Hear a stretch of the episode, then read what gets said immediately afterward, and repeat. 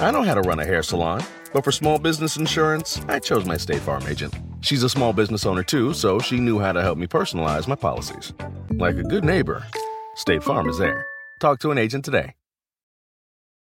Remember the Thai cave rescue? What about the mission depicted in Black Hawk Down or the epic rescue shown in Captain Phillips? You've probably heard of all of these, but did you know that U.S. Air Force Special Warfare played a pivotal role in all of them? These airmen are the most highly trained warriors on the planet. Other forces like the SEALs and Army Rangers call on them to provide skills no one else can. Not many people make the cut, but if you think you can, visit airforce.com to learn more. All wrestling fans have that one match. The winner and new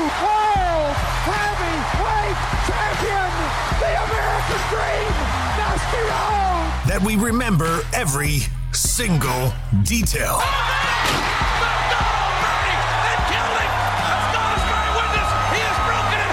The one that made our hearts jump out of our chest. Flash! Can he do it? Two! Yes!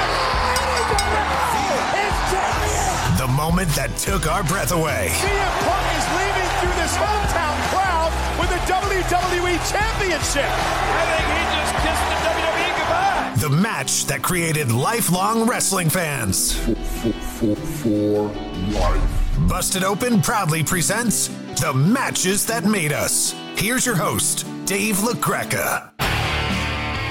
Welcome to a very special edition of the Busted Open podcast as we talk about the matches that made us. And I bring in WWE Hall of Famer, TNA Hall of Famer, the most decorated tag team wrestler of all time, Deathmatch God, and your host for Busted Open After Dark each and every Wednesday night after AEW Dynamite, our very own Bully Ray. How are you, Bully? Hello, David. How are you? I am excellent, and I really think this is going to be a fun and educational episode of the Busted Open podcast because we're talking about the matches that made us. So, Bully, what match made you? Are you talking about a match that I was involved in that made me, or are you talking about a match that I watched as a kid that made me want to be a pro wrestler? It is a match that made you want to be a professional wrestler. Well, I remember turning on Channel 9 in New York back in the early 80s and seeing professional wrestling for the first time. I was watching WWF television back then. And I remember seeing tag teams. The tag teams are really what stuck out to me the most. Garea and Martel, Fuji and Saito, the Wild Samoans, Tony Atlas and Rocky Johnson, the Strongbows. And for some reason, tag team wrestling always stood out to me more than singles competition. Because as a kid, I found tag team wrestling a lot more exciting than singles competition. It always seemed like four guys can be a lot more exciting than two. So I remember watching tag wrestling as a kid and always being drawn to that. And Dave, I had one of those old tape recorders. I'm sure you remember it, where you would press play and record at the same time if you wanted to record something. So I would record myself as Pat Patterson doing play by play on Fuji and Saito versus the Strongbows in a best two out of three falls Awesome. match. And I would do the commentary as Pat Patterson. I would call the match as Pat Patterson in my best Pat Patterson voice. And I probably did it better as a kid. Um, and then I would, you know, as the match was coming to the end, I would talk about how Mr. Fuji threw salt in one of the Strongbow brothers' eyes. And then, you know, Fuji and Saito got the win. And then I'd be Pat Patterson interviewing Fuji and Saito after the match was over, which I wish I had that tape because it'd be pretty funny to hear me doing Pat Patterson, Mr. Fuji, and Mr. Saito. Uh, and Mr. Saito didn't uh, say much, but that's because Mr. Saito didn't have to say anything because that's how tough he was. Um, So as a kid, that's what I would do. That's that's really what inspired me to, you know, want to be a pro wrestler. That's how into pro wrestling I was. And then I remember my dad taking me to the Ridgewood Grove Arena, which was an absolute hole in the wall crappy little building that the WWEF back in the day would occasionally run before like Sunnyside Gardens or or actually Madison Square Garden. And Dave, I remember walking into this place and the the dressing room is a very makeshift dressing room. Basically plywood, tall plywood put together and with you know with with some drapes hanging over them and I remember being able to to look through the pieces of plywood. And one day I'm looking through the pieces of plywood, and there is Afa and Sika sitting at a table playing cards and passing a cigarette back and forth to one another. And I'm like, Dad, why are they sharing a cigarette? Italian dad smacked me in the back of the head. It told me I asked too many questions. All right, whatever. Later on in life, I learned what that cigarette was. Um, so I saw, you know, pro wrestling at the Ridgewood Grove Arena, and then what truly solidified it for me was, uh, you know, a story that you've heard me tell, you know, so many times. Snuka versus Muraco, Madison Square Garden, the night Jimmy Snuka jumped off the top of the steel cage onto the magnificent Muraco. I was in the front row that night. As a matter of fact, if you own uh, that one of those um, the old Coliseum videos mm-hmm. on VHS. I, I think uh, one of them is titled "The WWF's Most Unusual Matches," and on there they have the cage match between Snuka, Snuka and Muraco, and you actually see me in the front row with my big pompadour hairdo touching Jimmy Snuka's shoulder. That night, I knew because just sitting in Madison Square Garden, the moment Snuka jumps off the top of the cage onto Muraco, and just looking around and seeing 20,000 people going absolutely buck wild, um, that's when I really, really knew that I wanted to be a pro wrestler. And then fast forward to WrestleMania 3, coming out of the Nassau Coliseum with my dad and my uncle after we had watched it on closed circuit television. And my dad said to me, what did you think of the show? And I said, Don't worry, Dad, that'll be me one day. And my uncle Nicky smacked me in the back of the head. He said, Yeah, right, get the card, shut up. Well, and I, I mean, th- this is amazing because you're a two-time Hall of Famer. You've, you know, been a part of the greatest WrestleMania of all time in a match that, you know, many people believe, myself included, you know, stole the show at WrestleMania, and that's WrestleMania 17. As a wrestling fan, you know it's hard. All the blood, the sweat, the tears, the chairs. It's a hard day out there. And do you know what tastes incredible after a hard day in the ring? A Mike's Hard Lemonade. You get all hot and bothered, and then you can cool off with an ice cold, hard lemonade. Since day one, Mike's Hard Lemonade has been making lemonade the hard way. They take three kinds of lemons, all hand picked, from family farms and cold press them to create a taste like no other. They choose to do things the hard way because they know hard days deserve a hard lemonade. That's why for 25 years, nothing has tasted better after a hard day than a Mike's Hard Lemonade. Find now in store. Mike's is hard, so is prison. Don't drive drunk. Premium malt beverage with flavors. Mike's Hard Lemonade Company, Chicago, Illinois. Reese's peanut butter cups are the greatest, but let me play devil's advocate here. Let's see. So, no, that's a good thing. Uh, that's definitely not a problem. Uh, Reese's, you did it. You stumped this charming devil. The longest field goal ever attempted is 76 yards. The longest field goal ever missed? Also 76 yards. Why bring this up? Because knowing your limits matters, both when you're kicking a field goal and when you gamble. Betting more than you're comfortable with is like trying a 70 yard field goal. It probably won't go well. So set a limit when you gamble and stick to it. Want more helpful tips like this? Go to keepitfunohio.com for games, quizzes, and lots of ways to keep your gambling from getting out of hand.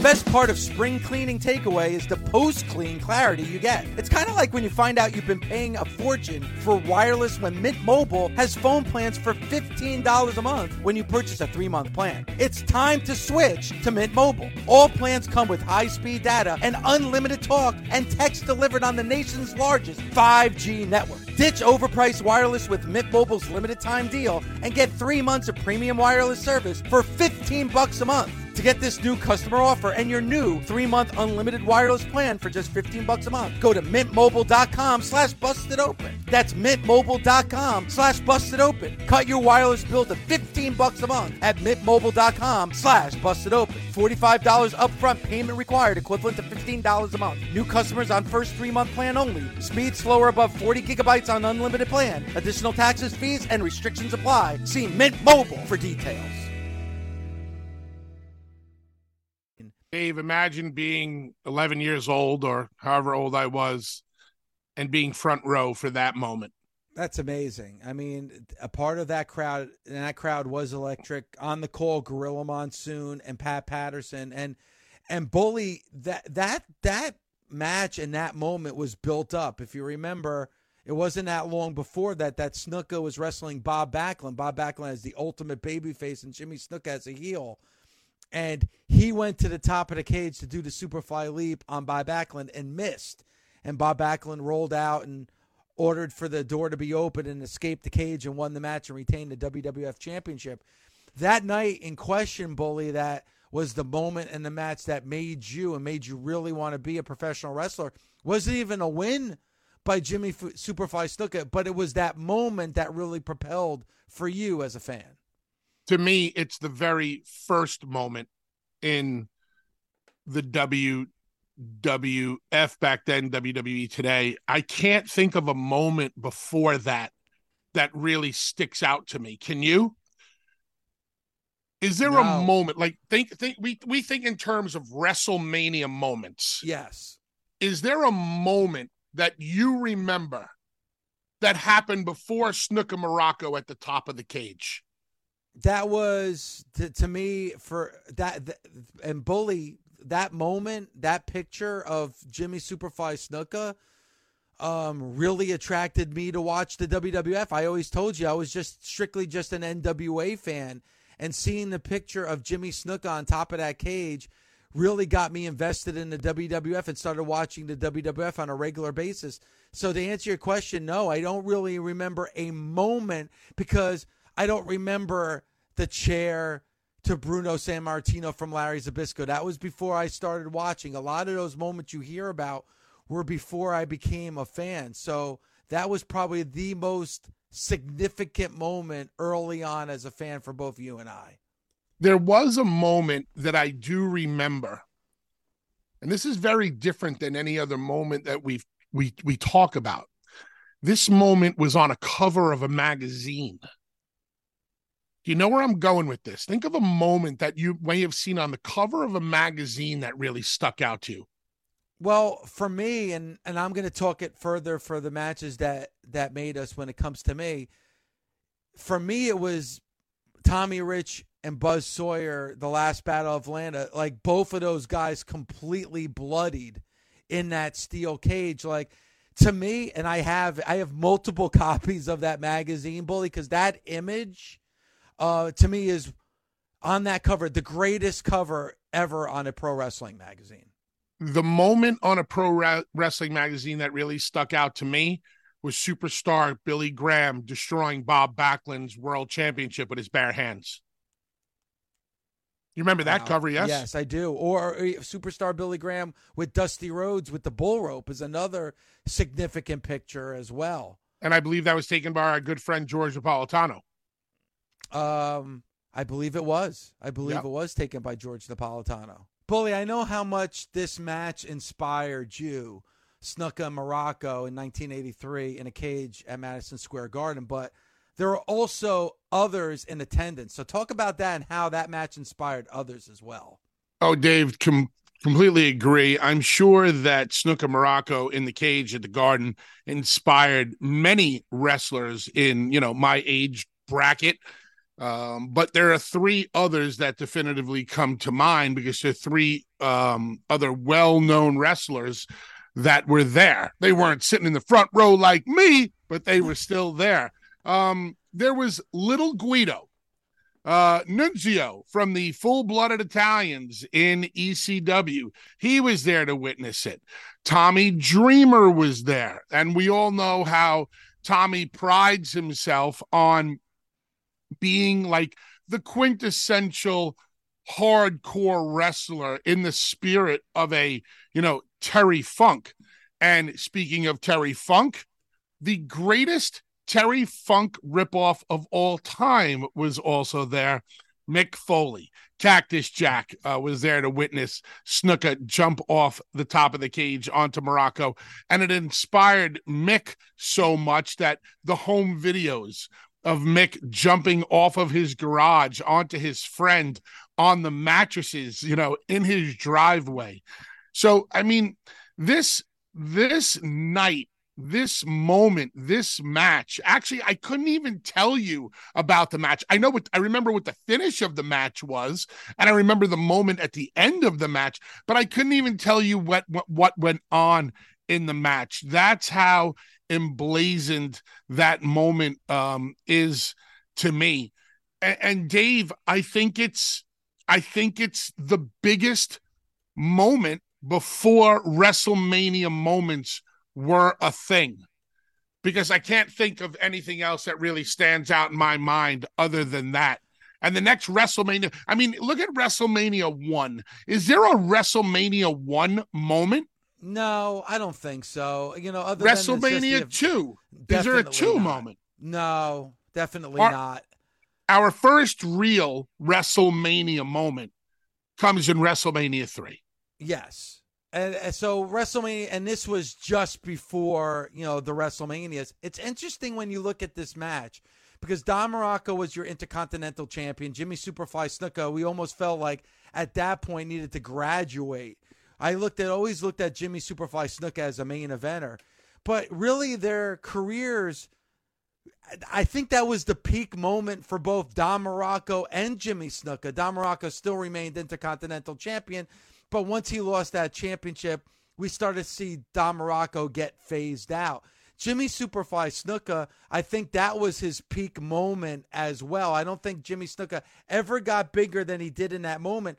And if you would have asked me in 1983, Bully, if that was going to be the case, I would have thought you were crazy because I thought that was just the beginning for Jimmy Superfly Snuka, but that completely changed. It's it's amazing how big that match and that moment was, but we saw a decline for both Muraco and Snuka after that moment in 1983. Dave, in the pro wrestling industry, one day you're on top of the world and one day you're not. One side of the pencil makes you a millionaire, and the other side of the pencil, you know, uh, t- takes you out of the game completely. You can be the world heavyweight champion one day and the opening match the next day. Not that there's anything wrong with being the opening match but yeah, that was the pinnacle of Snuka's career, and we saw him have little, you know, there was there were little spikes in his career after that, but nowhere near no what uh you know what he had done. And you know, as a kid, I I remember being in amazement knowing that Snuka had a career before the WWF. Like I really thought that Jimmy Snuka, and this this is the beauty of the purity of pro wrestling. I really thought that Jimmy Snuka was found, you know, on the uh, you know, the Fijian Fiji Islands. Islands. Yep. Yeah, the Fiji Islands, and uh, w- was brought in, and you know, he didn't wear shoes. You know, he never he didn't wear wrestling boots. I mean, I know Afa and Sika didn't either, but it really stood out to me that Snuka didn't wear boots. And then when I saw him in the magazines before he got to WWE, he was wearing boots and he looked so weird wearing wrestling boots. How I, I'm often asked who was my favorite wrestler growing up, and I never really had an answer. I know I had a favorite tag team, which was obviously the Road Warriors, but I never really had an answer for who was my favorite singles guy. But I think it was Jimmy because all because the one wrestler I remember talking about the most as a child, or actually as now as an adult is Jimmy Snuka. So that night, that guy's career definitely left an impression on me. Pretty incredible too, Bully, and the fact that not only was there a career for Jimmy Snuka before he got to the WWF, he actually was in cage matches where he jumped jumped off the top of cages back then, but like because it was the territories, unless you were at the event, you didn't see it. It's crazy. And those cages to me failed in comparison to that WWF cage. That always looked like a real deal steel cage to me, as opposed to some of the makeshift ones I had seen in the past. Yeah, I mean, I think 1983 in the WWF was a good year for cages. Like I would think that that was the best cage because right after that they went to the blue bar cage, which I thought was an embarrassment. Uh, so I really enjoyed that era when it came to the Jimmy Snuka in 1983 at the Garden. Well, wasn't the blue bar cage done out of sheer necessity because of Hogan and Bundy and their size? Yeah, but they, but they continued they continued to use it for a little while too. The blue bar steel cage. I would love to see the WWE today go back to the nostalgia of that old school steel cage. Yeah. As a matter of fact, call it an old school steel cage match with the regular, you know, with the the the original rules applying. I think people would like that. It's nostalgia. Yeah. And I think it adds to the story as well. Uh, Bully, awesome job again. Bully's match that made him was Jimmy Snuka the magnificent Muraco for the Intercontinental Championship in a steel cage at Madison Square Garden. Uh, thank you for listening. Don't forget, please subscribe to the Busted Open podcast. Listen to us live seven days a week on SiriusXM Fight Nation. We'll talk to you later, right here, with the matches that made us on the Busted Open podcast.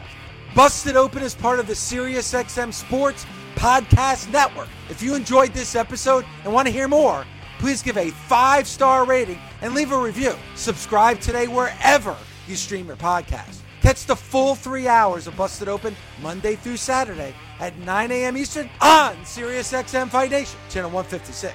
Go to SiriusXM.com backslash Busted Open Trial to start your free trial today. The longest field goal ever attempted is 76 yards. The longest field goal ever missed? Also 76 yards. Why bring this up? Because knowing your limits matters, both when you're kicking a field goal and when you gamble. Betting more than you're comfortable with is like trying a 70 yard field goal. It probably won't go well. So set a limit when you gamble and stick to it. Want more helpful tips like this? Go to keepitfunohio.com for games, quizzes, and lots of ways to keep your gambling from getting out of hand.